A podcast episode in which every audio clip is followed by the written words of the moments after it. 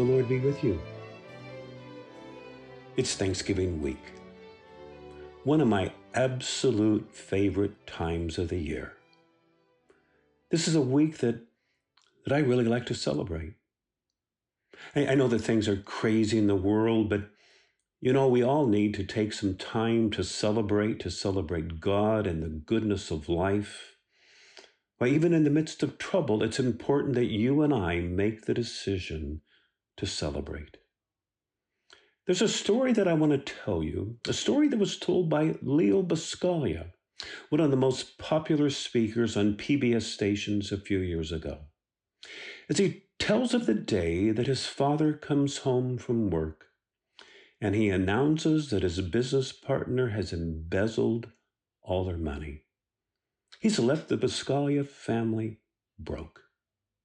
But that evening, Mama, Mama, as Leo likes to call her, that Mama goes out and she she sells her most expensive piece of jewelry and she uses the money to buy the ingredients for a big Italian feast. And when Mama's family scolds her for such a foolish extravagance, Mama says, she says, the time for joy is now. The time for joy is now when we really need it, not next week. And Leo Buscaglia said that Mama's big feast that night, well, it just lifted their spirits and helped carry them through some difficult days ahead. Well, let me say that I'm, I'm all in with Mama. We really do need to celebrate. We, we really need a feast. And did you know that God is all in for his people feasting and celebrating? In fact, God commands. God, God did not suggest, but God commands that Israel throw seven feasts a year. That's four feasts in the springtime, three feasts in the fall, as Israel's worship, well, it's centered on feast. Now, a family vacation to the big city of Jerusalem, where, where, where some of those feasts that they lasted as long as eight days. But in case you're wondering how a family would, would manage to pay for all of this, well, they, they, they paid for it with a tithe, with a 10% offering that was holy to God. By the way, I don't know how often we ministers talk about this tithe when we talk about stewardship, but, but God commanded three tithes. Let me list them for you. First, there's a tithe of 10% to go to the Levites and the worship in the temple. That's in Leviticus 18, verse 26. Second, there was a tithe of 10% that was to go to the poor, the widows, and orphans. That's in Deuteronomy 14, verses 28 and 29. And then there was this tithe. This tithe of 10% that was to be set aside for families to go to Jerusalem for the feast. That's in Deuteronomy 14, verse 22. And, and that's what I want to read to you right now. It's where the Lord commands, quote, set apart a tithe of all the yield of your seed that is brought in yearly from the field in the presence of the Lord your God in the place that he will choose as a dwelling for his name. You shall eat the tithe of your grain, your wine, and your oil, as well as the firstlings of your herd and flock, so that you may learn to reverence the Lord your God always. End of quote. Notice that God says, that it is by feasting and celebrating that they will learn to reverence the Lord their God always.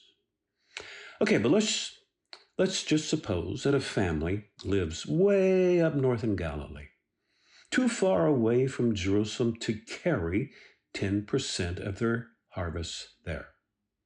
Well, God provides for that. As in the next verses, verses 25 and following, God says, quote, you may then turn your tithe, your 10%, into money. And with the money secure in hand, go to the place that the Lord your God will choose. Spend the money for whatever you wish. Let me read that again.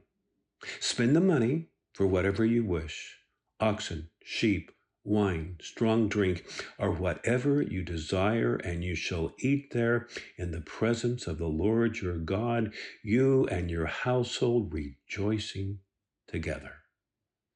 So this was regarded by God as a tithe that was set apart as holy to the Lord, as belonging to God to use for whatever you wish, to have a good time, as in the presence of the Lord your God, you and your household rejoice together.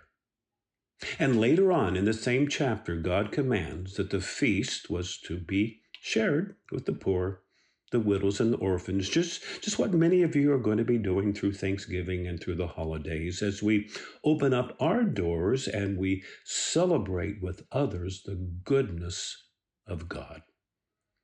We see David doing something like this in 2 Samuel chapter 6, where, when a very religious act, David brings up the Ark of the Covenant, and David leads the people in singing and dancing and, and has a feast for everyone that says that it included a cake of bread, a portion of meat, a cake of raisins.